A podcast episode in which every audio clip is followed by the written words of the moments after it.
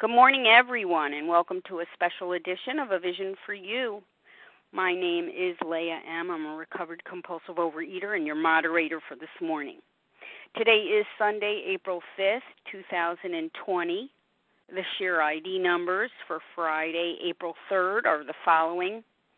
For the 7 a.m. Eastern Big Book Study, 14,364. That's 14364 and the 10 a.m. Eastern Big Book Study, 14,366. That's 14366. This morning, A Vision for You presents What Does the Big Book Say is a Spiritual Experience? The purpose of the Big Book is to change your life through a 12 step process of personal transformation to bring about a spiritual experience, a spiritual awakening. The Big Book provides clear directions as to how you can experience such an awakening. A spiritual awakening can be thought of as a new state of consciousness and being, as a personality change sufficient to bring about recovery from compulsive overeating and as an awareness of a power greater than ourselves.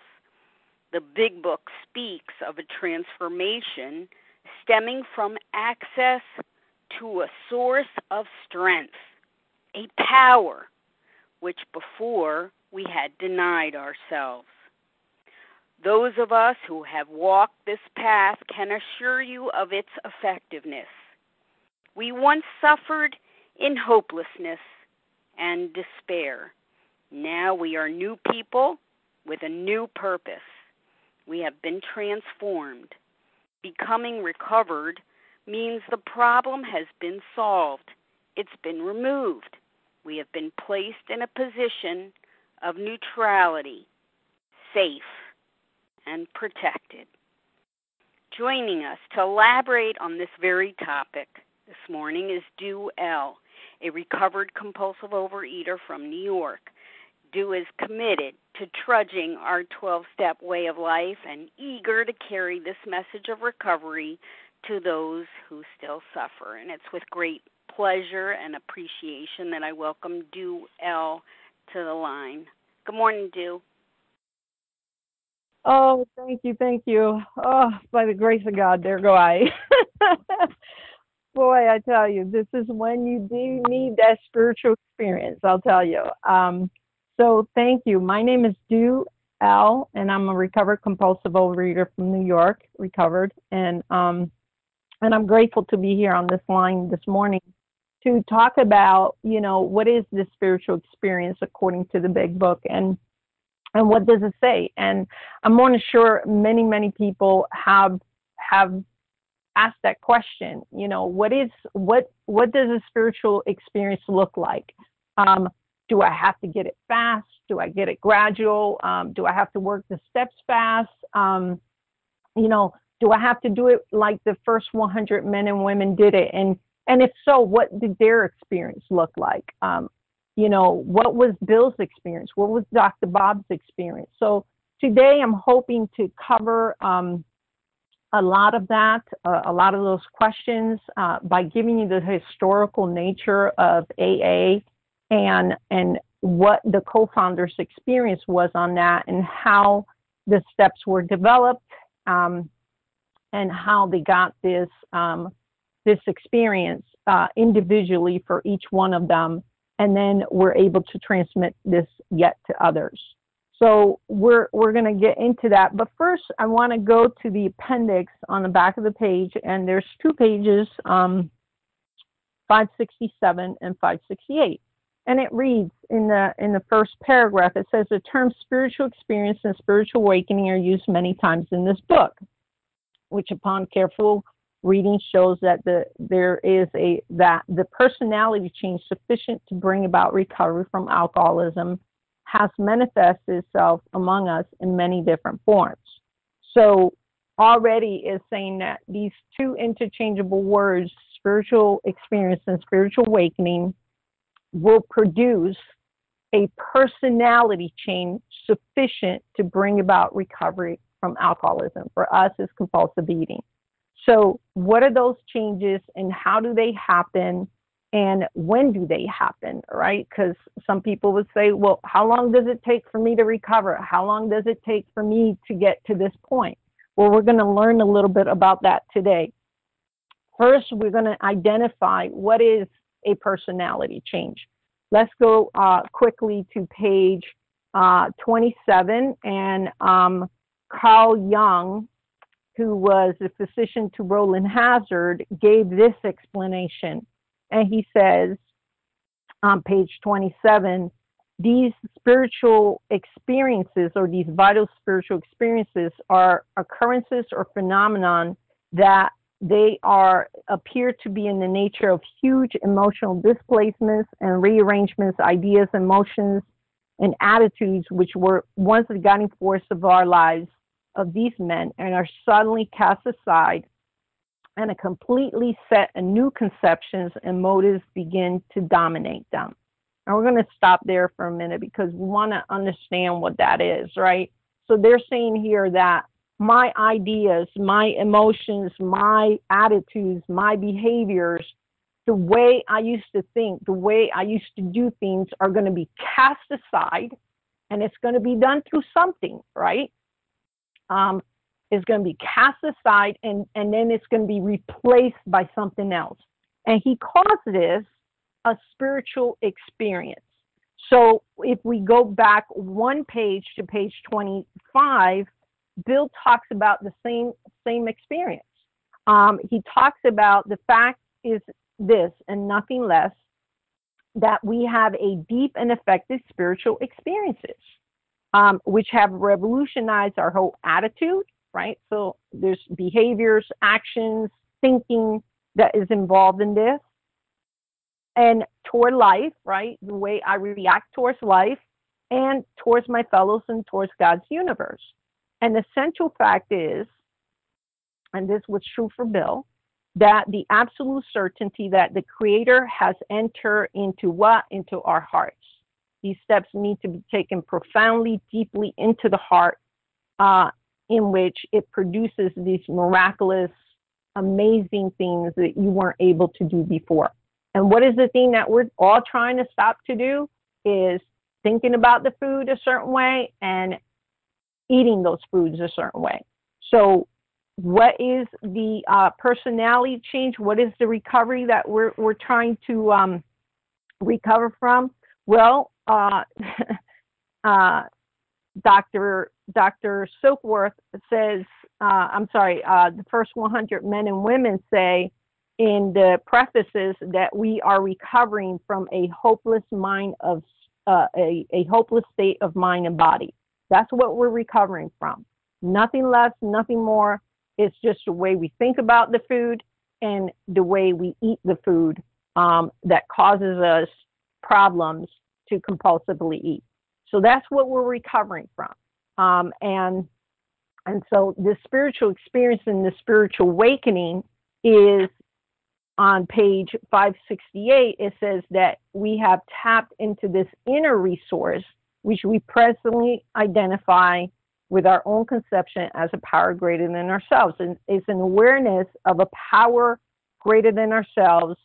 And um, and so this inner resource is not a direct resource that I experience from, let's say, external sources like church or or it comes from you know other things like fear or self-will or anything like that or religious dogma is coming from an intimate relationship with this inner resource, which we can identify as a higher power or God, right? And so, you know, in, in order to get that, we need to practice principles which are underlined in this in this appendix, which is saying that we need to practice honesty, willingness, and, and open-mindedness. Now, now that we know what the spiritual uh, experience is uh, to an extent, or the spiritual awakening. Now we're going to get into the history of it because we need to read this in the context that it was written. And I think for most of us, we read this and we get the gist of it, and um, and we go on and it's great, you know, but in order to get the full experience that these people were talking about, we need to read it in the context of the historical nature of AA. And that's what I'm going to do today. I'm going to expound on that so that it becomes more clear. And and people that are trying to recover will know exactly what that looks like for them. And if they're identifying with Bill's experience or if they're identifying with Dr. Bob's experience, right? So if you go to the back of the book, there's a two page appendix. And in this uh, two page appendix, this appendix, first of all, was not in the book in the first edition. It came 21 years later. Um, it came in the second edition in 1955, right? Uh, so why did it come? Well, there were some people in AA that were concerned that if you weren't getting it Bill's way, you weren't doing it the right way. And Bill Wilson is a co-founder, and he was gathering information and giving information out. And uh, it's not that he tried to create this image; is that people thought of that, right? And and they were asking him, "Hey, you know, how do we get this?" And and this kind of um, and they kind of lost the fact that you know that there was all these people that were doing it more like Dr. Bob, right? And so on page um, 181 of of um, the big book, in in the first paragraph of Dr.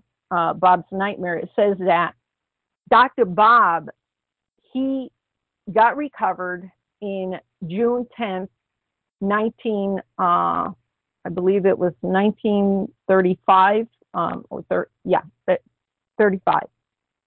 And and so it took Dr. Bob another two and a half years before the mental obsession had lifted for him. So he was not like Bill. Bill got it right away. He got the spiritual experience. He got it in one day. He got it in one shot. Um, uh, and and what happened to these men is that he did not have the physical allergy or the mental obsession, you know, to go away at that moment. But eventually, in two and a half years, the mental obsession left it. Uh, we need to go back to 1935, and in defining the terms, they were just talking uh, among themselves, and they took this book out. You know, this book came out in 1939, where there was 100 people and um, so they were not putting any labels on anyone or any requirements on anyone. Uh, that was not yet the case, right? So when they talked about this spiritual experience, they this was Bill's experience. This was not anyone else's experience but Bill's at first, because he was the first one to get it. Um, so they were just, you know, at first they were saying that, you know, um, hey, Bill, um, we are not all having your experience. We are having more of Dr. Bob's experience. And so we're going to look at that, right? Because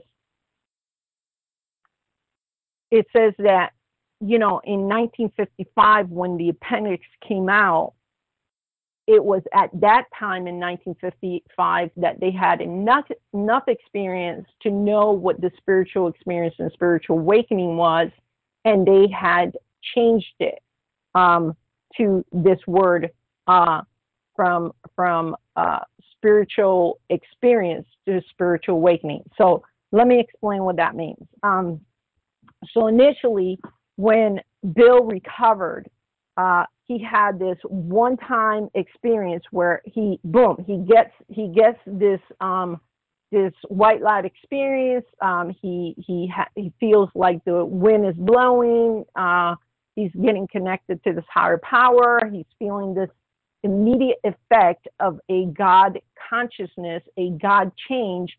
His his mentality is that he is thinking never to drink again, nor is he drinking, right, from that moment on to the day he dies. I mean, that is his experience. His experience was that he is having a spiritual experience. However, when the other 100 men and women got together with him and they were saying hey you know bill we're we're not we're not getting this experience like you um you know, and we need to, you know, examine this because, you know, we're calling it a spiritual experience according to you, and not everybody's having that. Maybe 10% of the fellowship is having that. You know, 100 people, um, out of the 100 people, 10 of them were having Bill's experience. 90% were having Dr. Bob's experience. So, what was Bill's experience? He got it once, he got it deep, he got it right away. Um, but Dr. Bob's experience was that he had all these spiritual awakening, all these these awakenings that took maybe hundreds and hundreds of times to get, thousands, maybe thousands of times to get, right? Like he didn't get it right away. He was just coming to those realizations that he couldn't drink and he couldn't think about drinking anymore, right? So even though he put down the drink uh, initially, he was still obsessed with the idea of, you know, drinking. And one of the things that I really love about this is that, you know, um, the big book on page 60, it says that on step 12, uh, it says, having had a spiritual awakening as a result of the steps, we try to carry this message to alcoholics and practice these principles in all our affairs. So in the step, it says awaken. But Bill, what he called it was an experience. So it was a one day, a few seconds in, of his life, and there he was with this experience to not drink again, nor does he think to drink again and boom, the experience is one time is good, is is excellent for Bill. But Dr. Bob had hundreds and hundreds of experience, maybe thousands of experience. Eventually, he came to the same place as Bill, right? So he did not have the need to drink again, nor did he have the thoughts of drinking again after being sober for two and a half years. The question is, is Bill's experience better because he had it one experience or Dr. Bob who had it multiple experience. So when Bill wrote the first draft of the 12 steps, he wrote having had a spiritual experience. He did not write having a spiritual awakening. He had he said experience because he was writing it from his own experience, right? He's having this experience. But then as they were talking among themselves, the first 100 uh, said to Bill, Well, you know, you had this one experience where you never thought to do it again. But now, you know, there are some of us here that uh, took a little more time, like Dr. Bob. So, so they took the word experience and put the word awakening in the actual 12 steps to refer to both Bill's version of one experience and Dr. Bob's many experiences because in the end, both of them had a spiritual awakening. They were awakened to the spirituality, and neither neither way was right or wrong, right? Um, so the approximation was that 10 of the original uh, 100 had Bill's experience, but 90% had Dr. Bob's experience, right? So in 1955, they felt that they were actually putting the two-page appendix, writing the spiritual awakening, and they wanted to tell everyone the differences between spiritual experience and spiritual awakening, which spiritual experience is a one time event, right? It comes sudden, it's spectacular, you get recovered, you don't think to uh, drink, drink again, or you don't even drink again, right? Um, the spiritual awakening happened many times and it's gradual, right? So both at the end, uh, uh, both had the same end result, right? Which is never to drink again, nor do you think to drink again.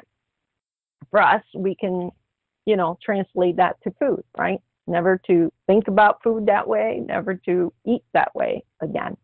So they clarified it, and now it's pretty clear uh, what we're talking about, right?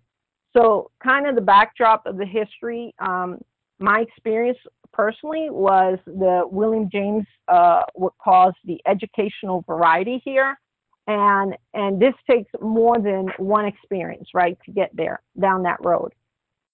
So no one is better or the other one's not worse. Uh, no one is claiming that if you don't get it my way, uh, you're going to be wrong in, in getting it. So that's the good news. The good news is this comes to some very quickly and others it comes very slowly. But the point is, is that it has the same end result. The spiritual experience, spiritual awakening, and according to how they changed it, they encompass the spiritual experience and spiritual awakening as an end product, as a spiritual awakening, the end product of having this personality change, this change of your psychic, your thinking changes, and your behaviors change and your actions change because every thought, every action is born from thought. So if your thinking changes, your life changes, right? So if I think I have a good life, guess what? I'm going to have a good life. Uh, my actions will reflect that I have a good life.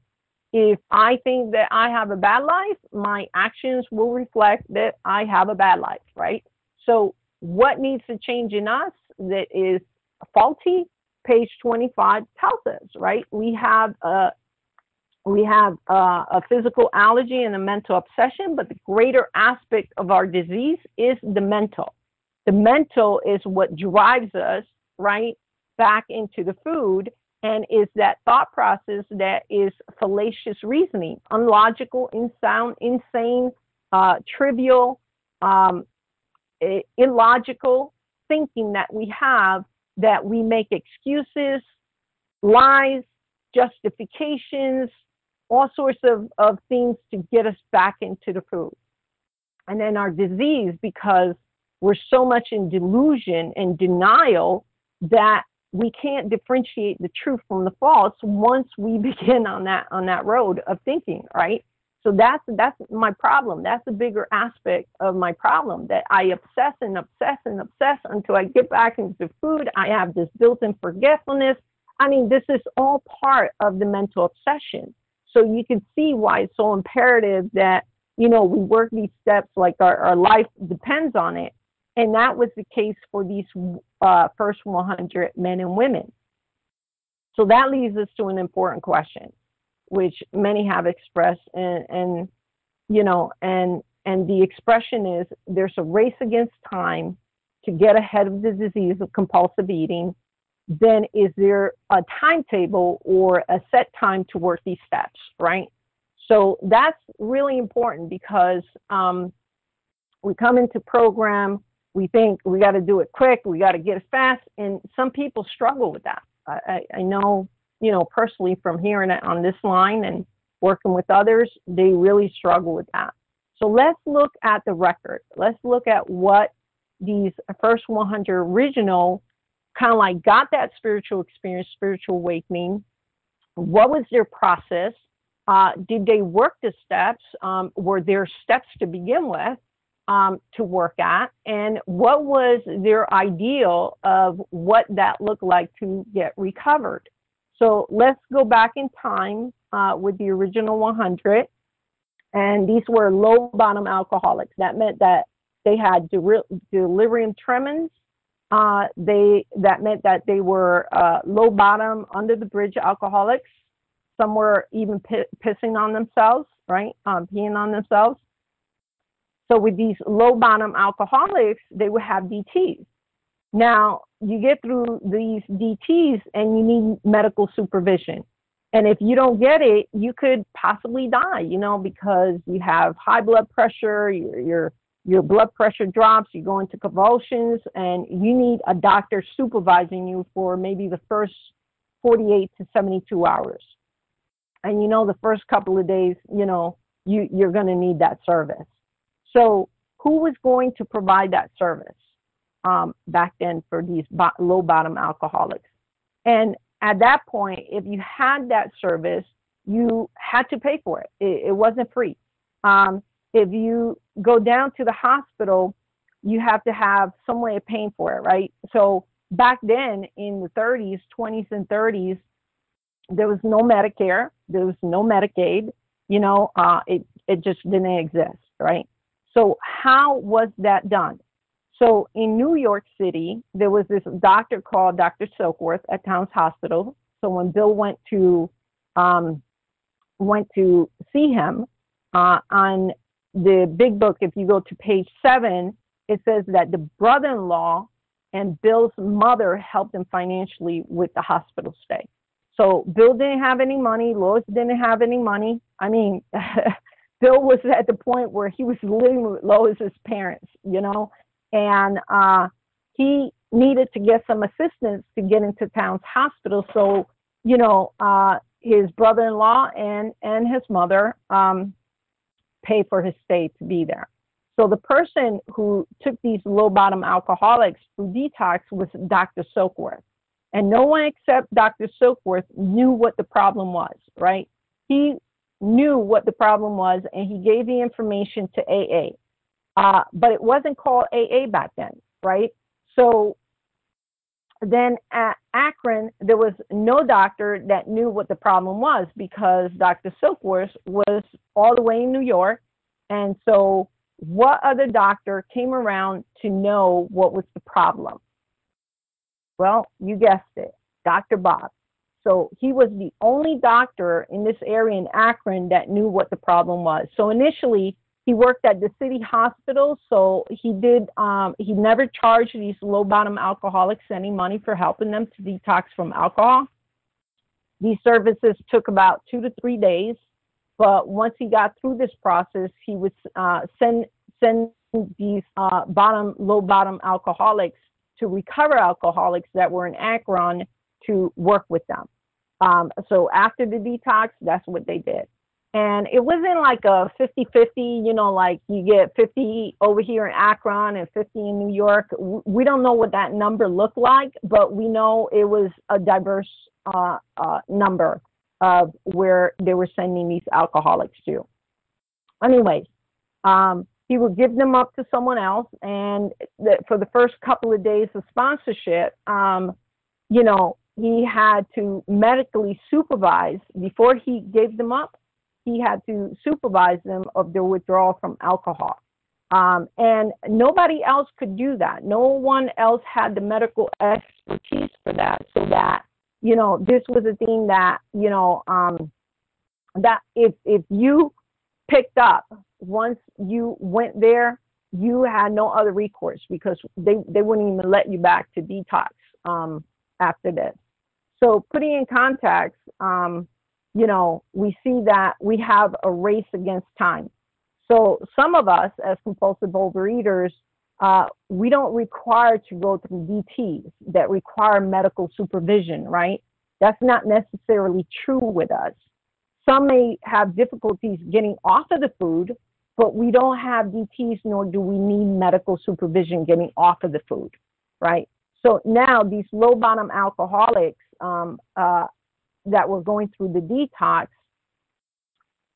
after they're released from the hospital, after they've gone through the detox, now they go into a sponsor's home, right, or a person to live there with, right? Because back then there was no treatment centers, there, there was no medical facilities other than the two already mentioned for detox. It was Dr. Bob in um, in the city hospital with Sister Ignatia, uh, which later they transfer over to the St. Thomas Hospital. That was a, a Catholic um, hospital, um, and they give uh, free services for these people. And then the other facility, of course, was Dr. Silkworth in New York City.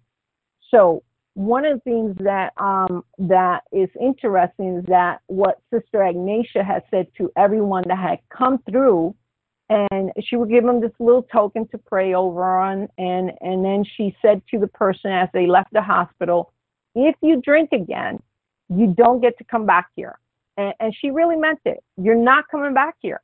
Um, there may be, um, you know, a stay of two, three days, or even maybe they extended it for a week, you know, to, to help them to get some support and come around and, and someone would come see them and move them out. Uh, but they did not get to go through the detox again, right? They, they would not get some, uh, someone to medically supervise them.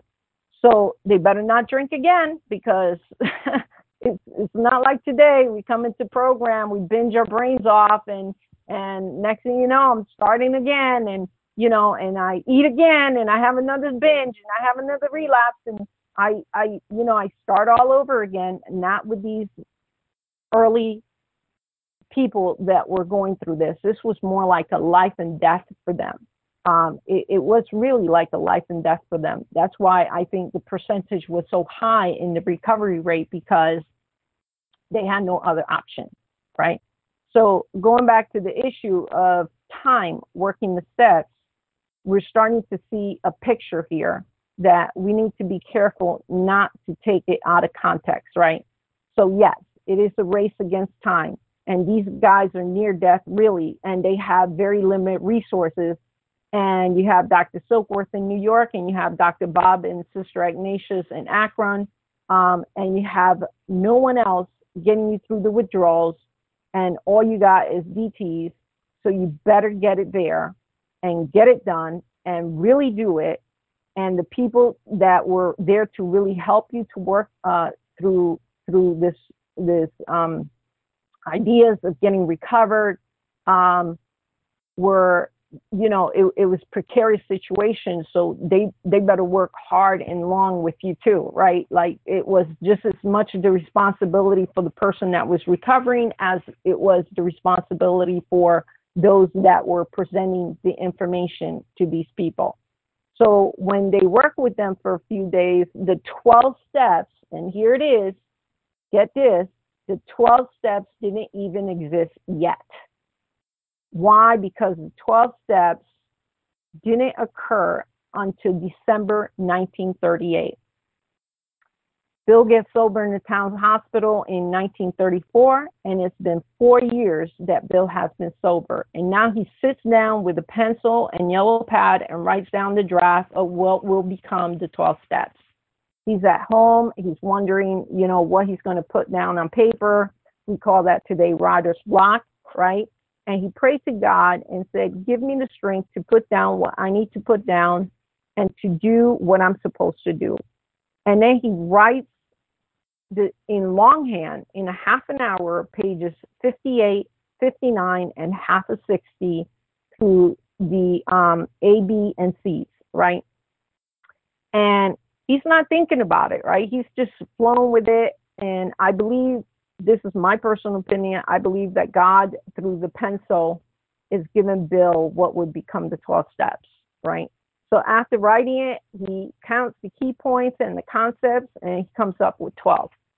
Um, at the time, in December 1938, we have 12 steps, but we did not have them the first three and a half years. This is important to know because people say, well, I need to work the steps the way the first 100 people did it and I need to work them fast.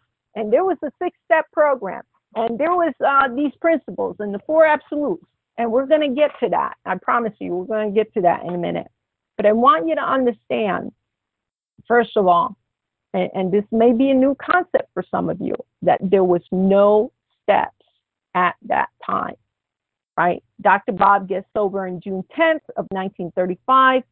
Uh, and this is written in 1938, which makes it three and a half years later, right? So in three and a half years later, the steps didn't even exist yet. Bill was making sure that there was no loopholes and nothing left out when he was writing writing uh, those two and a half pages, right? And and the rest of the steps. So we have been working at it um, as best as we can, right? That we're working at it as best as we can. And what they did have, if it wasn't the 12, what did they have if it wasn't the 12 steps, right? So AA didn't even uh, uh, exist yet until December 1938. So uh, what they did had was a group called the Oxford Group. And in, in the Oxford group, there was this Anne, which was Dr. Bob's wife, and she wrote about 20 principles, right, or tenets that were common in the groups. Um, and any group that she went to and would, where anyone would show up, right, uh, and there, there was the Oxford group, which broke off from the original Oxford group, which is a religious uh, organization. They broke off and they made it to be an Oxford group specifically for alcoholics. So she would go to all these different Oxford groups, and um, uh, you know, some of them would study some literature, some of them uh, were still even um, uh, studying some Bible literature, some other stuff that were there. Um, but, you know, basically when they broke off, they were, they were kind of like bringing some of those ideas over to the group that was called the Oxford Group for Alcoholics, right? So Lois, uh, Bill's wife, would also go to these meetings and she'd be in the kitchen making coffee and she was listening in. And she also thought that there was some commonality of any and every Oxford group that she went to. So, in addition to Anne, she was writing some of these principles, um, some of these tenets, um, some of these ideas and concepts, right? Now, there is also this other other guy called Dick B. He's also an alcoholic, recovered, who lived in California and got recovered. And now this guy, he is important to know because he wrote 46 books and over about 1,700 essays and documented the historical records uh, on the history of AA and the Oxford Group and interviewed and interviewed survivors of the early 30s AA and thoroughly went through it all. He went through the whole history. He went through all the interviews. He got the history down. Um, he he wrote all these books, all these essays, and and basically he's considered to be an expert on the history of AA. And he wrote that in that history, he wrote that when he did the history and the research, there was no such thing as six steps or six tenets. That's going to be important. Keep that as a as a footnote in your mind uh, about what that looks like because we're going to expound on that in a minute. Um, so this did not exist, right? The Oxford group did not have it. There was nothing in the notes taken from the Oxford groups of that day that there there had been six steps or six tenets that that were worked, right? Never existed. Well, and and you know, and for me, I've studied this big book, and I and I thought that there was six steps and six tenets. I, I was reading the big book out of context because I did not know the history of AA. I did not know the history of how this book was written and how it was written in hindsight and what it was really saying about this work, right? So it's so important to read this big book in context. And sometimes all we have to do is go back to the historical aspect of of the big book in order to get the right context of how we're uh, interpreting these things.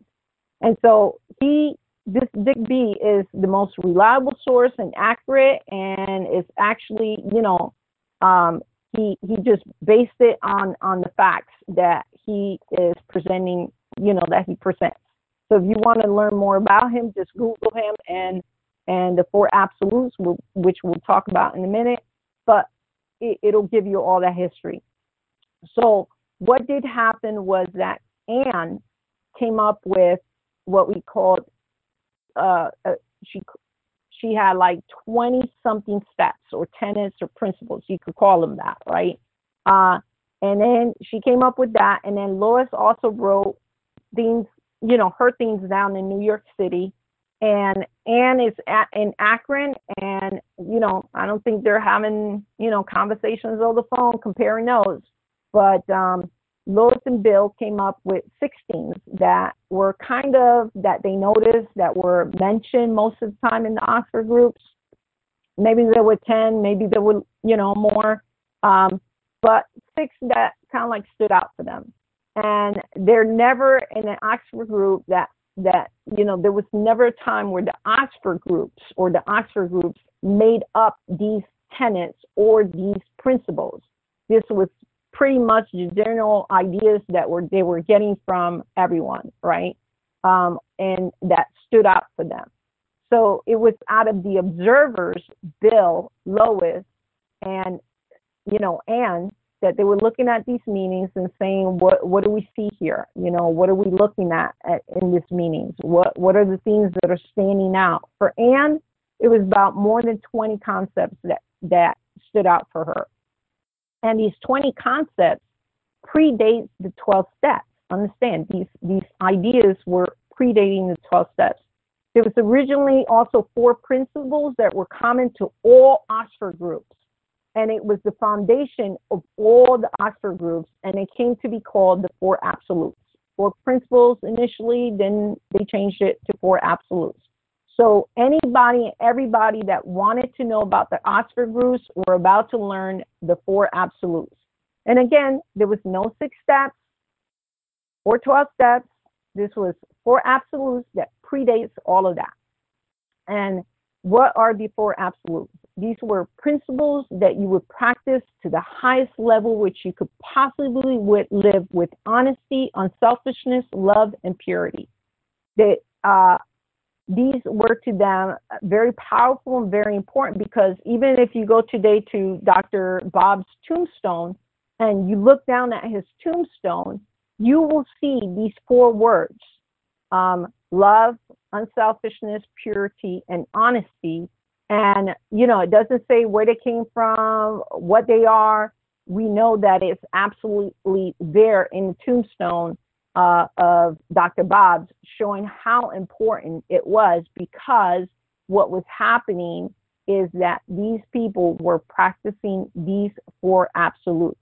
Um, and that's telling, right? That's telling us that these groups were practicing, you know, this. So if I take step one, for instance, if I if I take step one, I need to have the highest level of honesty, unselfishness, love, and purity to take step one. And the same thing goes for step two, three, four, and so on, right? Uh, so that was from the beginning, right? And and and and so what happened then was that when New York broke away from the original Oxford group, the religious one, and became their own group, Akron had stayed attached to the Oxford group, which was the religious one, and did not form their own group till after the book was published in April 1939. They didn't separate out until later uh, in April of 39 and became their own their own group. Um, and they came up with names for their group, um, which originally was the Way Out, right? And um, and they had come up with these two names, A Way Out and Alcoholics Anonymous. The group voted and, you know, and they decided to go with A Way Out. So Bill goes to the Library of Congress, um, you know, and then examines whether they can use the name, and he finds out that there's uh, 13 books that are called the same same name. so he comes back to the group, gets a consensus, um, and they decide to name the big uh, the the book Alcoholics Anonymous.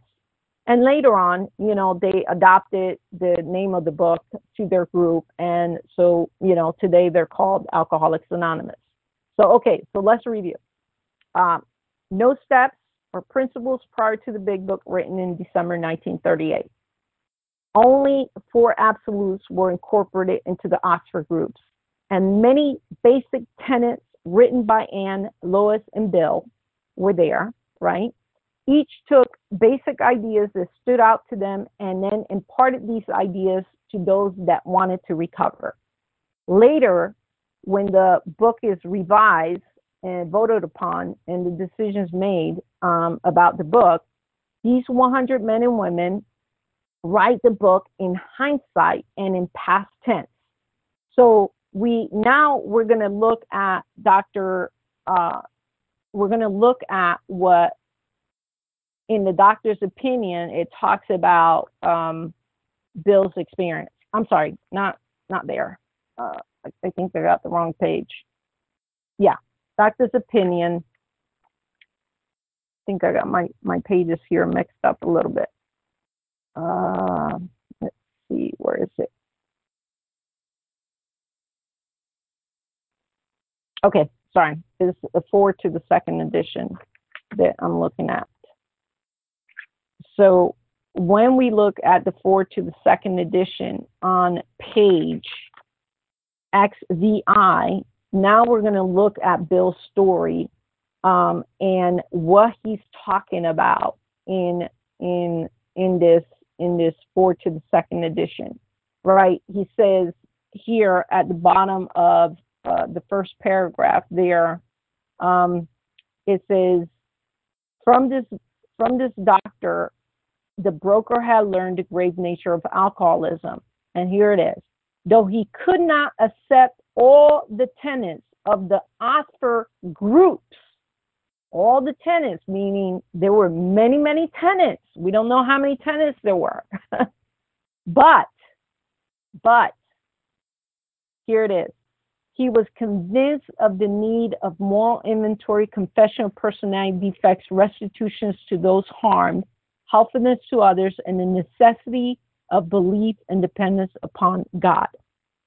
For Bill, those six points stood out for him, and that's what he shared with other recovered alcoholics. Does that mean that every person followed that same program for everybody else? Did Dr. Bob follow that? Did he, as a matter of fact, Dr. Bob's history was he read a lot of religious books and he imparted what he thought um, he was learning from all those religious books to other recovered people.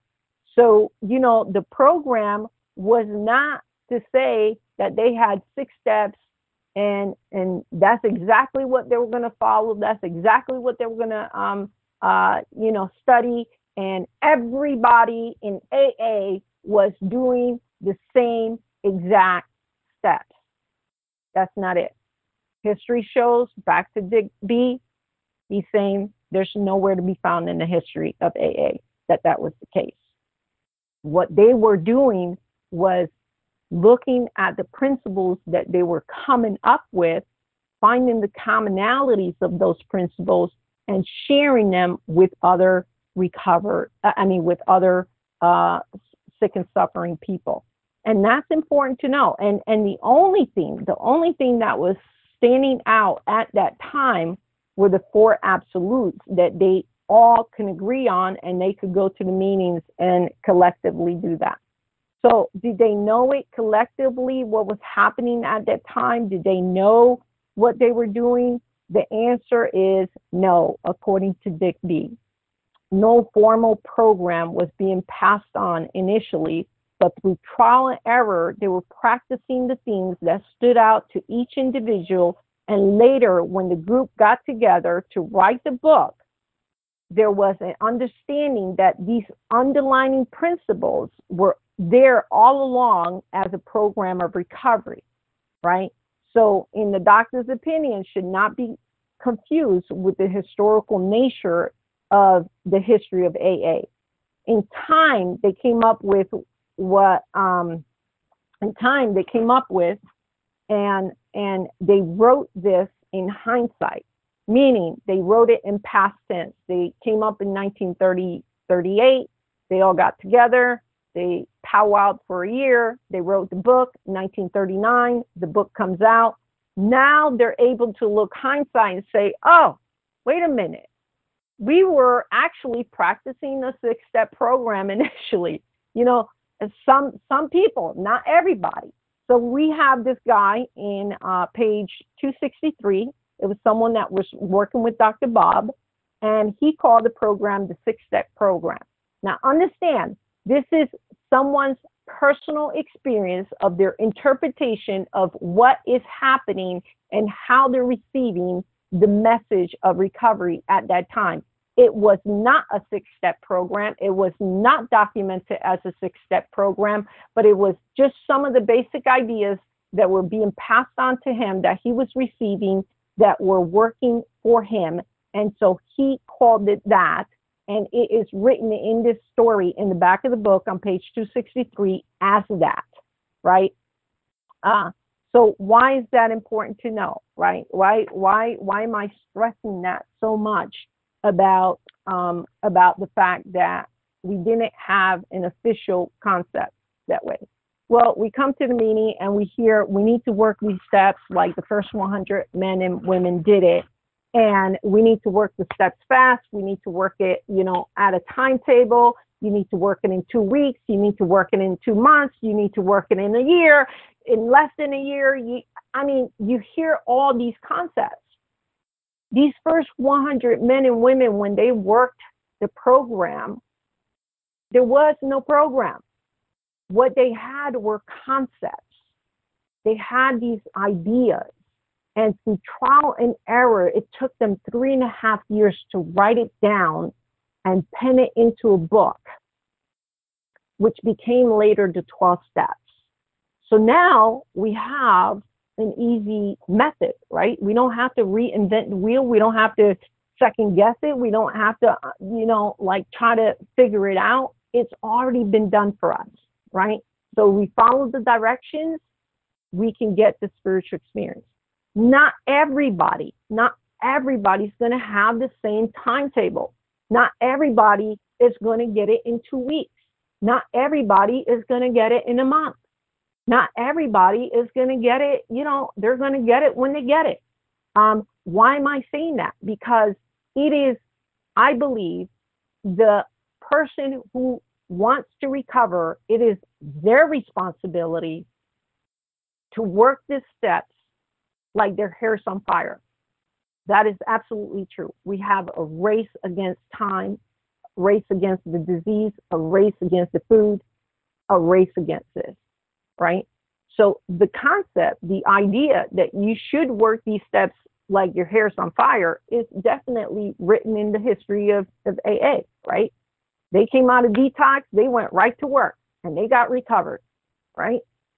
And and they didn't have the steps. They had concepts that they were using to get it. And some of them did right and some of them did wrong. Some of them got it right away. Some of them took a little time to get it. But it, the end result was that everybody got the same thing. They got a personality change. The personality change helped them, was sufficient to help them not to think about the drink and not to go towards the drink, right? And not not to be in the drink.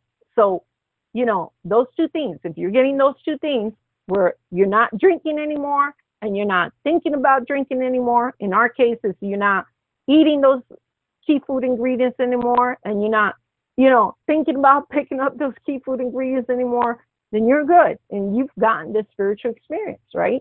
Uh, you've gotten what what this big book is talking about. It's a God consciousness. It's not going to come through your own efforts. It's not going to come through your self will, self determination, self power. It's not going to come through that. You actually have to go through the process of the 12 steps as is outlined today, right? As is outlined today to get this process if the first 100 people did it, they didn't, they didn't had no idea. They had no idea of what was happening. I mean, they just had these concepts about, you know, how to get closer to God, how to make restitutions, how to, you know, apologize for certain things, how to look at their inner core and say, hey, you know, I'm flawed to the core and, and I, I, I need rescuing because I, I can't rescue myself. Those were the concepts that were, they were getting. And they knew they couldn't drink anymore, right? Liquor was no longer an option. Liquor was no longer an option for them. They got to that point. If you haven't got to that point, you're probably not ready. I'm going to be honest with you. Probably not ready to take these steps. But if you're at the point where you're defeated, you're you're just just just out of options and you have no other way out, then you're probably ready to take these steps. Now, thank God that we don't have to go through what these first 100 men and women had to go through. They had to go through trial and error, you know, to try to get this.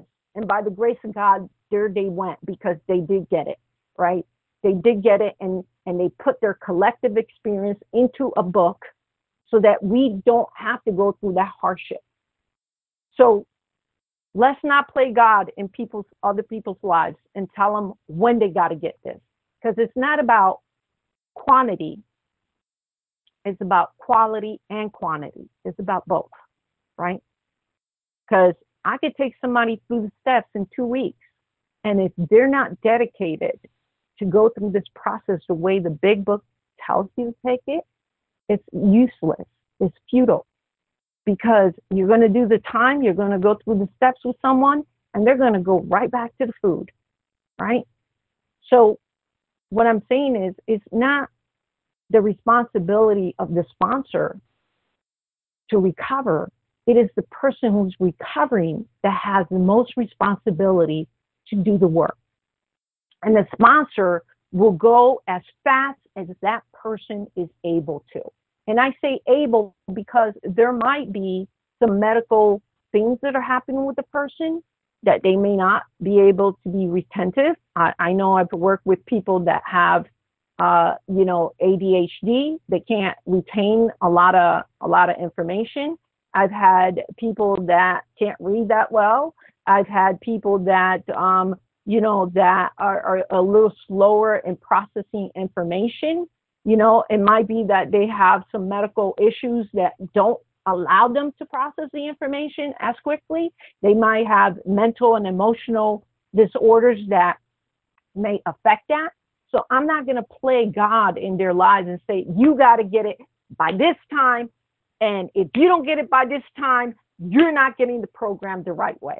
That's not what this spiritual experience is saying. The spiritual experience is saying some will get it suddenly, fast, one time, and others will get it through multiple times.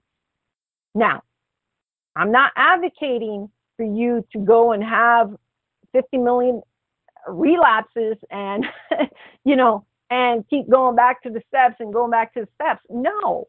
What I'm saying is that the big book is very clear on what it's saying, right? In order to get this, we got to work the steps like our hair is on fire. We need to work the steps deeply, truly, and truly concede to our innermost selves that we are the real deal. And without spiritual help, without this higher power, without going through this process, we're going to stay stuck in the disease. Now, that's your choice if you want to do that. That's your choice. But like I always tell people, and, and this is my own personal experience now, I tell my sponsees, if you are still not convinced, the big book in AA tells you what to do. They say go out there, experiment. And they're not saying go out there and binge your brains off either, right? On page 30, they're saying go and experiment. And and we call this the the Maddie Martin um, I, think it was uh, uh, Maddie Maddie M which she proposed this test, right? And the test here is uh, found on page 31 of the big book. It says, We do not like to pronounce any individual alcoholic, but you can quickly diagnose yourself. Step over to the nearest bar room, in our case, nearest kitchen, food bar, whatever, and try some control drinking. For us, eating. Control, control meaning that uh, I think uh, I think it was Maddie. I, I keep forgetting her name. Maddie something. Um, and and she was a recover person AA and she what she did was she said try to take one drink. Let's say you know for us try to get one binge food. Let's say it's a snickers bar and try to control that snickers bar. Try to have just one or two Snickers bar every day for one or two weeks. And if you try that and you see you can't go beyond that one or two, you're probably already this alcoholic. You're already trapped because if you can't you can't eat it and stop abruptly and you keep eating it and you get out of control, you're probably a compulsive overeater. It's not that if, it is that you are, right? And so, you know, so what it's saying here is that when we're looking at these steps, we need to do this the right way. We need to be convinced ourselves, right? If you're convinced yourself, what I tell the people, getting back to my point about what I, I tell my sponsees, is if you're not ready to take these steps, don't waste your time. Don't waste the person that is trying to help you that could be helping somebody else to get this. And don't waste the time that can be available to someone that may be needing this, desperately needing this, and can't find a sponsor that's recovered because you're taking up that time, right? If you're going to work these steps, know that your heart and your head and everything's on fire, and you need to get this with the utmost urgency. And yes, you know, you may not get it for a couple of years. You may not get it for a time, right? We're not playing God in your lives. But what we're saying and we're shouting to you is that there is a solution. There is a way out. There is a way to get this. And it's found here in the 12 step process. First, you put down the food, and I'll close up with this. First, you put down the food, you know, and you do that 100%. Don't don't play around with your food. You know, a lot of people say, oh, I'm abstinent, I'm abstinent, but they're not.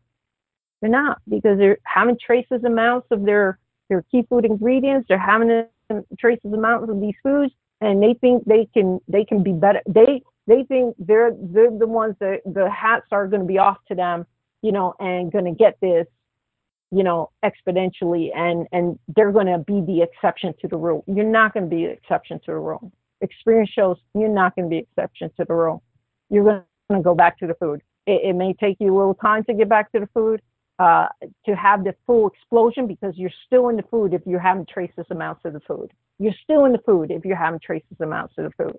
So you need to do it 100%. You need to put down those foods so that you have the clarity to go through the rest of the process. Then you need to come to the process of getting to a power greater than yourself and uh, and then you know, accessing that power by making that decision to go through the rest of the process, right?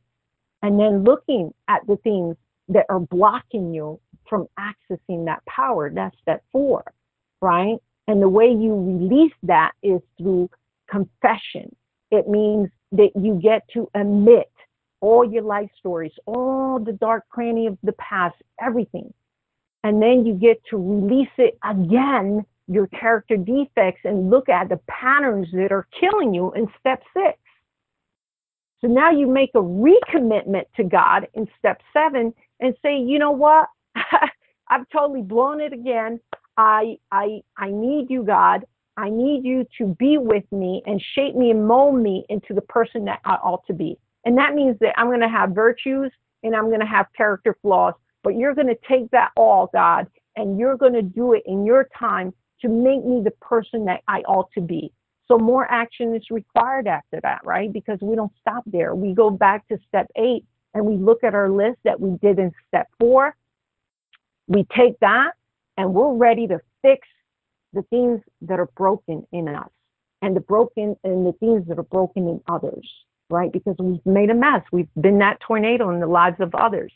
So now we're ready to take that go directly and make amends wherever possible. Wherever it's not possible because they're dead or something has happened, you write a letter, you go over it with your sponsor, you find that sacred space, you give it out to the universe, you give it out to God, and you correct the mistake. Or if you don't owe anybody an amends, but it's a change of personality that you need to do, then you do that also. You change your behavior, you change your attitude, you change the way you interact with other people. Even if you've never spoken a word to them, you still do it. And now that you've had the spiritual experience, spiritual awakening, we call it a spiritual awakening because it encompasses both things, right? We've learned that already. That is a revolutionary change that changes our whole outlook on life whole outlook on God, whole outlook on myself, and how I interacted with other people, and how I react to other people, situations, people, places, and things. I've had that God consciousness. I'm getting closer to a power greater than myself. Now there's more work to be done. Again, right? Because now we've acquired the skill set in one through nine. Now we're going to apply the skill set in 10, 11, and 12. We don't get to skip on the steps. I know some people love to say we can skip on the steps, but we can't do this if we're doing it the way the first 100 men and women did it. They wrote it in sequential order. It's called the textbook because they go in order of the steps. You don't get to build a step in midair and think that you're going to go to that step without building the foundation connecting to that step, right? You need to first build the foundation to connect to that step to be able to step on that step properly. If not, you're going to have a fall and you're going to break your head. But that's another conversation for another day. Step 10, you continue to take inventory. You continue to see how you've been liberated. Finally, the obsession has been removed. You've been totally recovered now. Uh, you can consider yourself somebody recovered after step nine. Step 10, you're recovered. But does that mean now I take my self will and I go and sponsor people without finishing the rest of the steps? I don't know. I don't think that's a good idea, right? The first 100 men and women, they did not do that. They did not just finish step nine and then they go out step, sponsor people. They had to improve their conscious contact with God. They had a prayers and meditation that they were doing, and now they go and they work. There's a whole chapter that says working with others. There's a reason why it's there. Do not go and work with others without getting the directions of the do's and don'ts of sponsorship, right? It doesn't make sense. I don't know. Some people do it. God bless them. They do it. Go good good for them. You know, if they can do it that way. I know I couldn't do it. I couldn't be an effective sponsor without getting the directions on how to sponsor somebody properly without doing this properly, right? Had to go through step 12, finish step 12. Now I'm ready. Now I'm equipped. Now I go and help another person and I create immunity for myself and I create a safe space for others to recover. And that is, in essence of everything, that is the spiritual awakening the spiritual experience that you should be experiencing. If you're not having that, you're not recovered. And your responsibility, if you're not recovered, you don't have that, is to recover, recover, recover. That is your job. Our job as recovered people is to try to help you as fast as you're going to go. Not according to what I think you should go, according to how fast you're going to go because you need to be on fire, not me. I've already got mine. I'm good. But you need to do it. So I'm grateful to um, have shared a little bit of the history of AA, um, a little bit of the you know differences between spiritual experience and spiritual awakening and what that encompasses for all of us in how to get this experience in how to attain it, what that timetable looks like for each and every one of us. And and I uh, hope now to turn the meeting over to you guys and hear from you. Thank you. Thanks so much, Dew, for bringing the text to life in this very informative and thorough presentation this morning. Thank you for your generous service. Today's share ID number 14,377. That's 14377.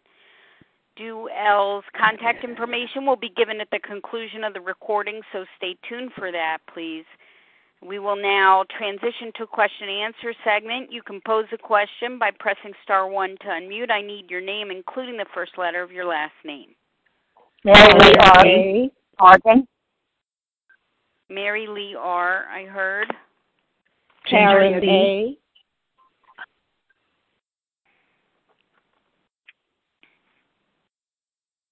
Uh, I didn't get anybody else at the moment. Nadia Karen A. Nadia B.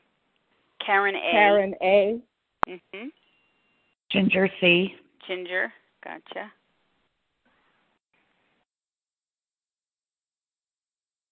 Anyone else in this group? Star one to unmute. Okay, perhaps not. Mary Lee R., let's start with you. Good morning, Leah and Dew. Thank you yet again. Um, I have a 10 step question about an irritation, an ongoing irritation. How do you address that? How would you address that? Uh, when you say uh, you're in 10 step, are you someone that considers yourself recovered? Yeah, let me be more specific. It's it's a personal irritation. Um, I have a house guest that uses my mixing bowls that I use to fix my food without ever asking. Okay, um, but my, my question, I hate to interrupt you, but my question again is, what step are you on? It's a tenth step. No, I, I, that's not what I'm asking. I'm asking what what step are you on with your sponsor? Um, are you, are you on oh, step one? Are you on step two? Are you on step ten? Do you consider yourself recovered? Do you not consider yourself recovered? That's the question. Mostly on step 10, 11, and 12. Um, once in a while, I go back to step one and two and three, and then um, but this is an irritation that so, keeps. So you wait, stop. So you consider yourself a recovered person that has gone through all the steps already. Yes. Yes, ma'am. Okay, great. So I I want to I want to make sure I'm talking in a way where you can understand what I'm saying to you. Okay. So step 10. Step 10, going back to step 10, it tells you exactly what you're going to do if you've done a four through nine, you should already know what that process is, right? If you have an irritation, which is a resentment, you put it down on paper, right? Black and white. And you look at the cause. What causes me to be angry towards this person? How does it affect my ambitions? And then you're going to set aside everything that you've ever thought about that person, through prayer, because you're going to be praying for them to let go of the resentment, get right sized with God, and get right sized with the other person, right? You're going to do that, and then you're going to look at your part. And you look at your part and you look at where you've been selfish, dishonest, self seeking, frightened, and inconsiderate. It's the same process. Then you go and talk it over with your sponsor. Say, hey, you know what? I have this issue. I need to do my 10 step around it. Let's work on it. Uh, let's see what my pattern of character defects is coming up. You know, when I when I spot it means I got it. When something or someone disturbs me, it's because I have it in myself and I'm doing it yet to others. So the prayer that we're praying in step four is to have compassion for other people and see that they're sick just like we are, that they're not no better or worse than we are, that the only, as far as we ever got was blaming the other person and not looking at our own stuff. Once you do that, you look at your, your character defects, you pray to God to let them go, you get reconnected with God in step seven, you go make amends to that person if you need to, and you've just done a 10 step. That is the process. Are you doing those things with your sponsor? Yes, and thank you. Sometimes I forget. Okay. Well, that's why we're here to remind each other. Thanks, Stu. You're welcome. Thank you, Mary Lee R., for the question. Nadia B., your turn. Thank you. Um, Nadia B. Gratefully recovered in Connecticut. You, um, just Lord, thank you so much for all this information. My question is, um, what has changed for you in practices of 10, 11, and 12 as a result of your last um, experience or awakening with the steps and understanding and having this all information, new information? What changed for you in practicing? um, of all the steps recently or in your recent experience? Thank you. Thank you. That's a great question. Yes, a lot has changed. so, you know, it says in step 11 that we improve our conscious contact with God, right? We continue to improve our conscious contact with God. And for me, improving my conscious contact with God is doing my 10, 11, and 12 every day. Every day, as much as possible, as much as I can um, on a daily basis. If I can't check in with my sponsor um, every day because she's busy or I'm busy, um, you know, then I will wait and take notes and and keep a journal of all my 10 step work and all my 11 step work and all my 12 step work. And then when I get an opportunity with her I will share that with her. And so what's changed for me in this time around is that I did go back through all the steps together with her. And um and I was improving my conscious contact by doing the historical context of AA and seeing where we can unify the meaning more, right? Because I hear a lot of um, uh, sometimes what seems like dissension in the meaning because people are saying this is the right way, that's the right way. And one of the things that um, I talked over with my sponsor is how to unify the meaning, how to unify each other, how to be more uh, cooperating with each other and, and getting the right information and and getting it in the context not of my opinion, right? Because my opinion means nothing, but getting getting it in the context of the first 100 men and women. I think that's more important than my own personal opinion, right? Um, I can have my own experience and I can share that with someone, but I think the one that worked was the experience of these collective 100 men and women. So I want to be able to share that as much as possible uh, with others to create unity, uh, unify the meaning, unify our fellows, unify the recovered people. Um, and so in doing this talk, uh, I had that um, that desire in my heart to bring more unity to this. And so um, in that way, I feel that God is blessing me and is, um, you know, helping me to grow along those lines because now I'm going to be sponsoring differently, right? I have new information uh, that I didn't have before.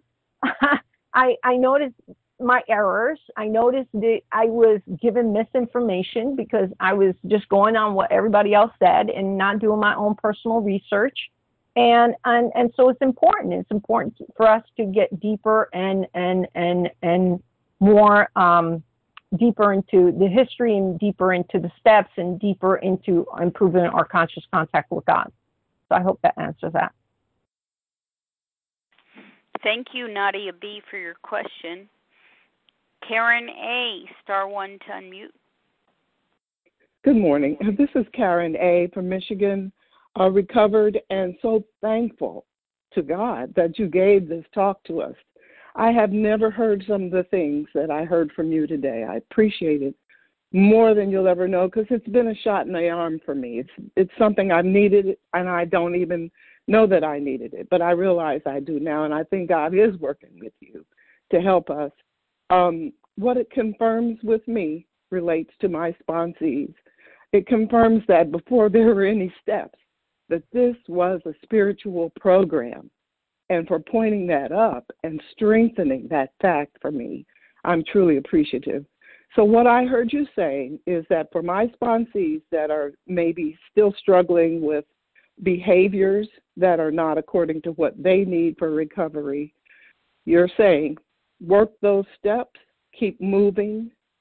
You're saying don't, you know, necessarily have to return back to step one, but forge ahead with step four. Don't be afraid work the steps and let the steps work for you. Is that what I'm understanding? Please correct me if I'm wrong. So what I'm saying is is that if you haven't taken step one, you're not going to be able to work the steps. That's what I'm saying. So you know the mm-hmm. sponsee mm-hmm. has the responsibility to put down their entire entire binge food ingredients, whatever that may look like for them. I don't know, yeah. you know, but when I take people yeah. through the steps, I, I look at that and I help them to come to that conclusion for themselves. I don't give them that conclusion. They come, come yeah. we go through the process of them coming to that conclusion for themselves. I do not, uh, if they have a relapse, I do take them to step one because if you haven't taken step one, you know, you can't go through the rest of the steps if, if you haven't even start with the foundation of, of putting down the food, right? Um, it doesn't make sense to me. Um, but, you know, you can work these steps like your life depends on it. Um, some people that have gone to, let's say, steps four or nine and have had a relapse, what I do is instead of going through it line by line, dissecting everything, you know, like we did initially. What I do is an overview with them, which goes much quicker, much faster. Um, you do an overview, see where they, you know, uh, go back and review all the steps and see where they missed something out of those steps, where they went back into the relapse, um, and then and then just work the, the steps quickly, you know, and it, it doesn't take that long. I mean, like uh, my experience with some, uh, I've taken people through the steps in two weeks. Uh, I took one person through steps in two weeks, and he got it, and he's actually doing excellent. He's he's one of the people on a Vision for You that is doing excellent. Um, and and then you know I've taken other people, and it usually takes about three to four months. Um, I, I mean, some people will not agree with that, but I don't go according to my pace. I go according to the sponsee's pace, you know, whatever that looks like for them, you know, and, and so, but now if, if they're taking too long on the steps, I'll put a little pressure on them and say, Hey, you know, uh, maybe you need to pick up the pace, right? Cause, you know, if not, you're going to find yourself compulsively eating again, right? So, you know, I motivate them and I try to support them as best as I can, uh, without being a, a God or higher power in their life you know, because they have yeah, their own. She really won't.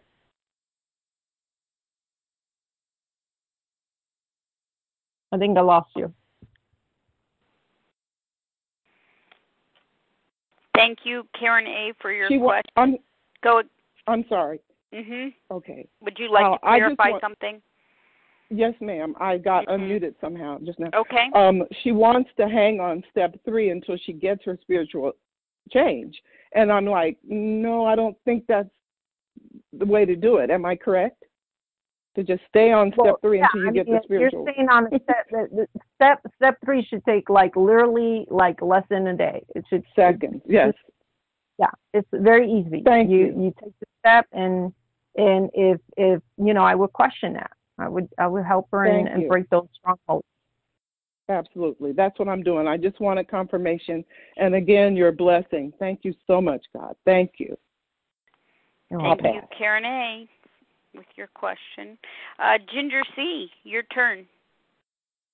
Good morning. This is Ginger C, recovered compulsive overeater. And Dew, uh, first and foremost, my heart really has been out to all of you in New York City and the area. So praying for you guys daily. And um, thank you so much for this incredible talk that you gave this morning. And you highlighted so clearly the difference between Bill and Bob. And obviously, Bill had a white lightning experience where uh, Bob was more of the educational variety. So uh, the doctor of opinion says this is repeated over and over, and unless this person can experience an entire psychic change, there is very little hope of his recovery. And you mentioned he pretty much didn't have this experience happen for him for two and a half years. That's a lot of days, a lot. So, just curious, what do you think kept him going and out of the bottle? So, um, according to uh, the history of AA again, uh, just going to go back. He was a church goer. He read a lot of spiritual books. Um, and, um, and I'm not just talking about Christian books. I'm talking about a lot of different spiritual books. I mean, he read on Buddhism. He read on on on um, you know on on different topics from different religions. Um, and so he was very well informed of what those spiritual experiences were happening for other people and what it needed to look like for him. He did he did um, use a lot of a lot of you know um, um, spiritual uh, one of the spiritual books that he used um, was um, I don't know if I should mention it because it's it's an outside issue, but but let's just say that he used um, a lot of a lot of books that uh, read you know what Christians call the Word of God, and so you know he he did a lot of that, and and so um, you know he he just kept busy. He kept busy. He kept with his spiritual walk, um, even though. And the other thing is he kept sober. So you know uh, one of the things that I I think that's important to mention also here is that as long as you do not pick up your substance, no matter what, because it's no longer an option, you have a better chance of grasping that spiritual experience, right? And and even though you may not have clarity and may not have, um, uh, you know, this this uh, profound uh, revelation of this mental obsession uh, thinking about going back to the drink, you will have a better chance, right? Like never picking up that first drink, never picking up that first bite. You have a better chance. And I think that's what happened with Dr. Bob. He never picked up that first drink, even though he was having the mental obsession. And the mental obsession is restless, irritable, and discontent. That's all it means restless, irritable, and discontent, right? I, I'm feeling like I want, I'm thinking about it, I'm obsessing over it, but I'm not picking it up because he had taken truly, truly step one. He knew that alcohol was no longer an option. So we can do that. We can put down the food. We can put down those key food ingredients. We can put it down 100%. We may not have the relief of the mental obsession, but I'll tell you one thing: we'll be we'll be sober, we'll be abstinent. So that speaks volumes for abstinency. So I, I just wanted to point that out. Thank you, Ginger C, for the question. All right. We'll take uh, three more questions. Who else has a question for Dew? Star Hi, one, this I didn't catch your name. Simone J. Simone J. Colleen Thank M. Shirley CR. Um, Amelia O. Um, Shelly CR. Jody E. And Jody E. Okay, I have Simone J, Colleen M, Shelly CR, Jody E. Excellent. Gen Z. Gen Z. Okay, you'll finish uh, us up. Simone J. Simone J, go right ahead, please.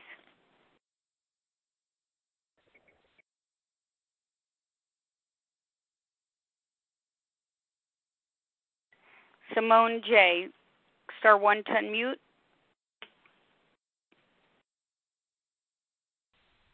Sorry. Okay. Um, so my question is, um, thank you so much for taking the meeting and thank you for sharing.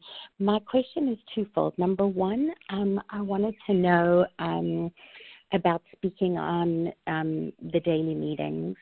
Um, I have been working with a sponsor Envision um, for about five months, and I have been abstinent, um, but I am still, um, you know, I'm on step four at the moment. Um, I've taken a few people through the doctor's opinion, but um, I just wanted to know what your thoughts are on sharing on the daily meeting. And the second question I have is at the moment, with being homebound, um, I'm finding my body dysmorphia really kicking in. Um, I feel like I'm, you know, overeating and, um, you know, stuffing my face like old behavior because I'm in the kitchen all the time making meals for the family and the kids, and the kids seem to want a thousand and one snacks. I'm not in reality. Um, and I have jumped on the scale to confirm that I am not doing this. I just wanted to know if this is something you can shed some light on, if it's okay to use the scale like that to confirm, or if I just need to kind of just trust. I don't know. Thank you. Okay, thank you for that question. Um, so, to answer that question, first of all, if you're stuffing your face and you're compulsively eating, I would, my suggestion for you is go back to step one, right? because you can't be doing step four if you're stuffing your face and you've never taken the step to begin with. Um, it just doesn't make sense. So sharing our meetings, um, sorry, you know, to clarify. Sorry, Dew just to clarify, I'm not I'm not stuffing my face. I'm not doing that. I'm not eating compulsive. I'm not. I am in a state of of recovery. I, I'm saying my body dysmorphia is kicking in, and my head is telling me Okay. I'm doing that. Yeah. I, I, th- I thought you said you were stuffing your face every day. Um, so, so just to be clear, if you're stuffing your face, it's a problem. You got to go with step one. If you're not stuffing your face, but you're thinking about it, um, you're right where you need to be. Right, you're still going through the process of of getting rid of that mental obsession. As far as uh, sharing on the meaning, that's you know, let's look at the preamble. Let's look at the uh, format for a vision for you anyone and everyone can share. You know, um, there's no requirement for sharing as long as you share on topic. That's what the you know the format says, right? That's how our meeting works. Uh, so if you stick to that and you can share on the topic, then fine, go for it. Um, if you can't seem to pull that off because you haven't recovered yet and uh, in page 164, it says, but obviously you cannot transmit something you haven't got. Um, and I, I remember this little poem that was said to me You cannot teach what you don't know. You cannot lead where you don't go. You cannot be what you are not. You cannot give what you ain't got. So, I don't know. Big book principles tell me if I have nothing good to share because I I'm not recovered yet to transmit the, the message of recovery, maybe the best option is to listen um, and, and to take in uh, what I need to to become fully equipped to be able to share a message that has death and weight. That's just a suggestion. The format in the meeting says you can share as long as it's on topic. So it's up to you. It's, it's your decision what you want to do with that to answer your second question about body dysmorphia, yes, as you're going through the recovery process, one of the things that my sponsor told me is your weight is none of your business. And if you're obsessively looking at the numbers, put away the scale. You know, uh, don't look at the scale. Work the steps like your life depends on it. Um, the other thing I heard from you is you're taking other people through the steps uh, or where you're at I don't suggest that. Um, if somebody is drowning in in the water in a pool and you don't know how to swim and that person doesn't know how to swim and you jump to save that person because you think you got some little skills, you're going to drown with that person. Okay? So become a professional lifeguard, go and get training from the professional lifeguard, get equipped, become the professional lifeguard, and now you could go and help another person to be rescued from their dilemma because you've been rescued yourself and been trained to do that effectively. I hope that's helpful. Thank you, Simone J, for your question. Colleen M, star one to unmute to ask your question, please. Hey, Dew L, thank you so much for uh, what a, what a great um, meeting. My question is, I wanted to know the name of the gentleman you said was the um, uh, oh gosh, I can't even think of the name I want to use. The the person you referred to that wrote all the books and the um, brochures oh, that would or be, essays. Right. So that would be Dick B. Um, Dick. So he came in, Dick, Dick, D I C K, B as in boy. And he came into program uh, very early on, I think in the 20s, and and then he I think it was uh, he was born in 1925 and he died in 2015. So and uh, so he was. Some people could uh, consider him an unofficial historian. Others consider him an official historian. So you can do Google him and and you know and if you even Google the four absolutes, uh, it will give you him. Thanks, Colleen M. Shelley C.R., star one to unmute for your question. Good morning, um, and thank you so much for your service, Leah, and thank you so much, Stu. This has been very eye-opening. Um, my question is about working through the steps, and in response to someone else's question earlier, we are talking about, you know, working with sponsees at their pace. My question is, regarding step nine, so when someone is making their amends, um, based on the number of people that they need to make direct amends to and um, the manner in which to do that, whether it's sending a letter or, or now I guess it's more with kind of Zoom or virtual meeting kind of stuff.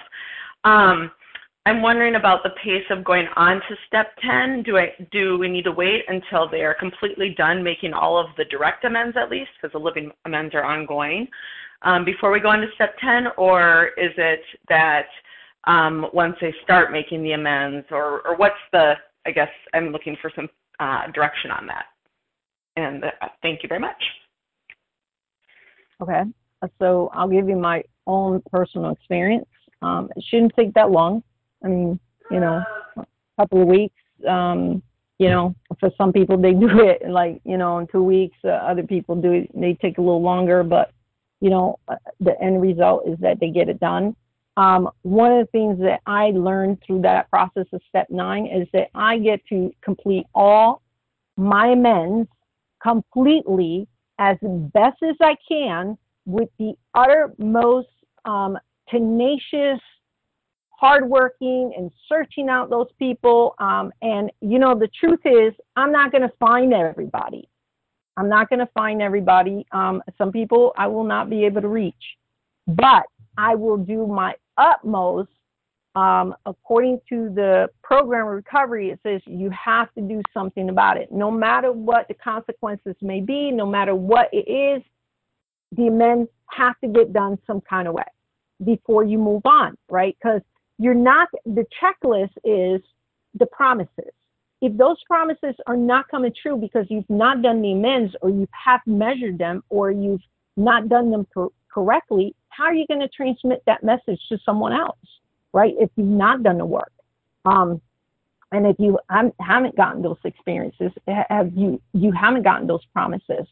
So for me was I, I did the best that I could in searching out those people. My sponsor was a, a super tremendous guide in helping me to do that process. Um, uh, there was no tables that were not turned, no beds that were not turned upside down.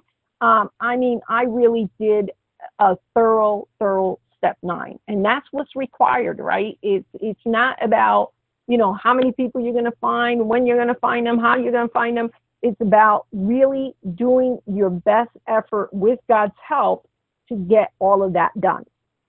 If you've done it thoroughly and in your heart you check, yes, I've done it. Yes, I've searched these people. Yes, I've done everything possible to get connected, then you do it, you know. And sometimes what I've done is I've done the step work with my um, with my sponsor I've given the amends to my sponsor because I haven't found the person. But you know, four years later, I find the person, and because I am ready to make that amends, and because I've been ready in my heart, I've been able to make the amends four years later.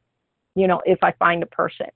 So it's it doesn't mean that I don't do it. It means I do it and I move on, but I do it with the satisfaction that I've done my utmost to find them and to make those direct amends. Now, if you've done that, you've gone through the promises, you've checked them off, now you move on to step 10. So, yes, um, timetable is you go according to the sponsee, but if they're taking too long, you know, put them in check. You know, hey, say, you, you know, uh, you're probably moving a little too slow. Can can you pick up the pace? You know, how can how can I support you in picking up that pace? Hope that's helpful. Thank you, Shelly CR. Jody E., your turn. Thank you, Leah.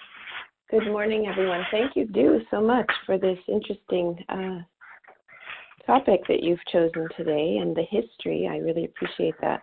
Okay, I'm wondering. Gracias por su paciencia. I'm wondering if you were to recommend just one book on the history of AA and the 12 steps, which book would you recommend? Well, there are um, there are a number of uh, AA approved literature Uh, I don't know if it's an outside issue, so I'm not going to mention them on this line because it may be AA approved, but may not be OA approved. So what I recommend, if you want to get the history of it, there are uh, quite a few books out there. Um, and you could go to aa.org or oa.org and it will give you those books. More like AA because you're getting the history of AA, right? So aa.org will give you that information and, and you could look up, you know, the different types of books that they have that are historical books and give you the background of that. And if, if you like, you could call me one on one and I could share that with you. Okay, thank you. Thank you, Jody E. Our final question for the day comes from Gen Z.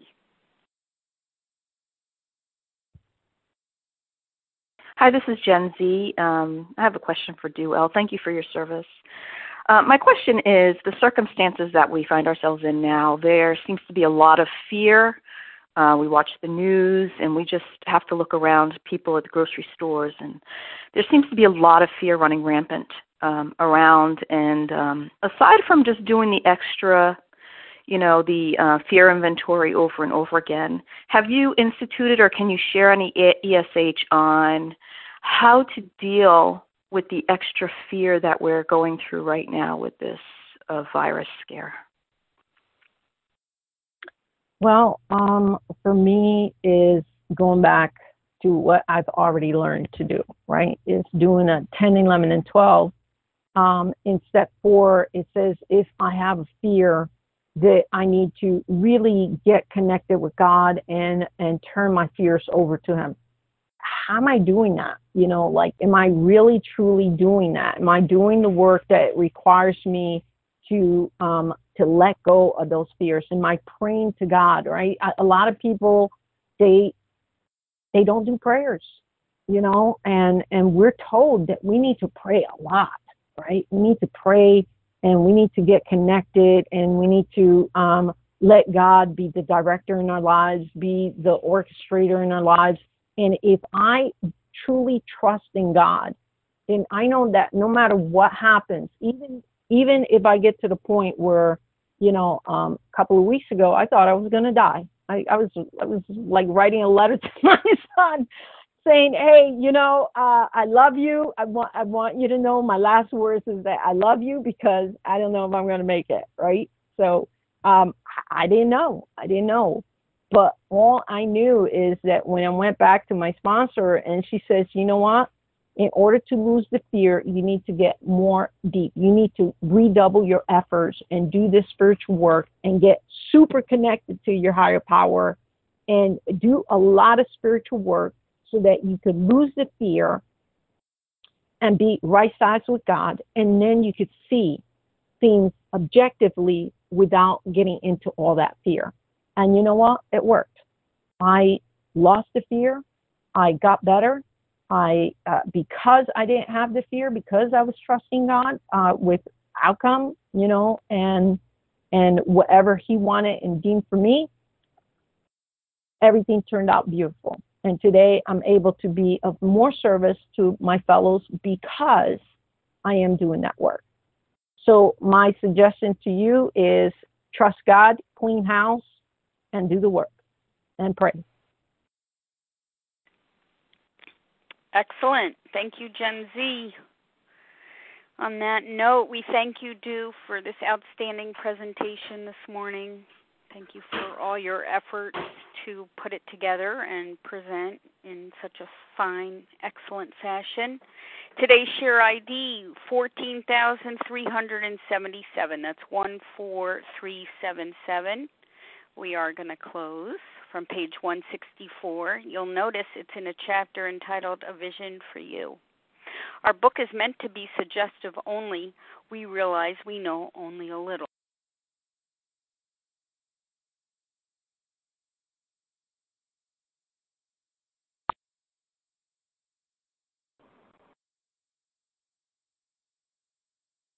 Order.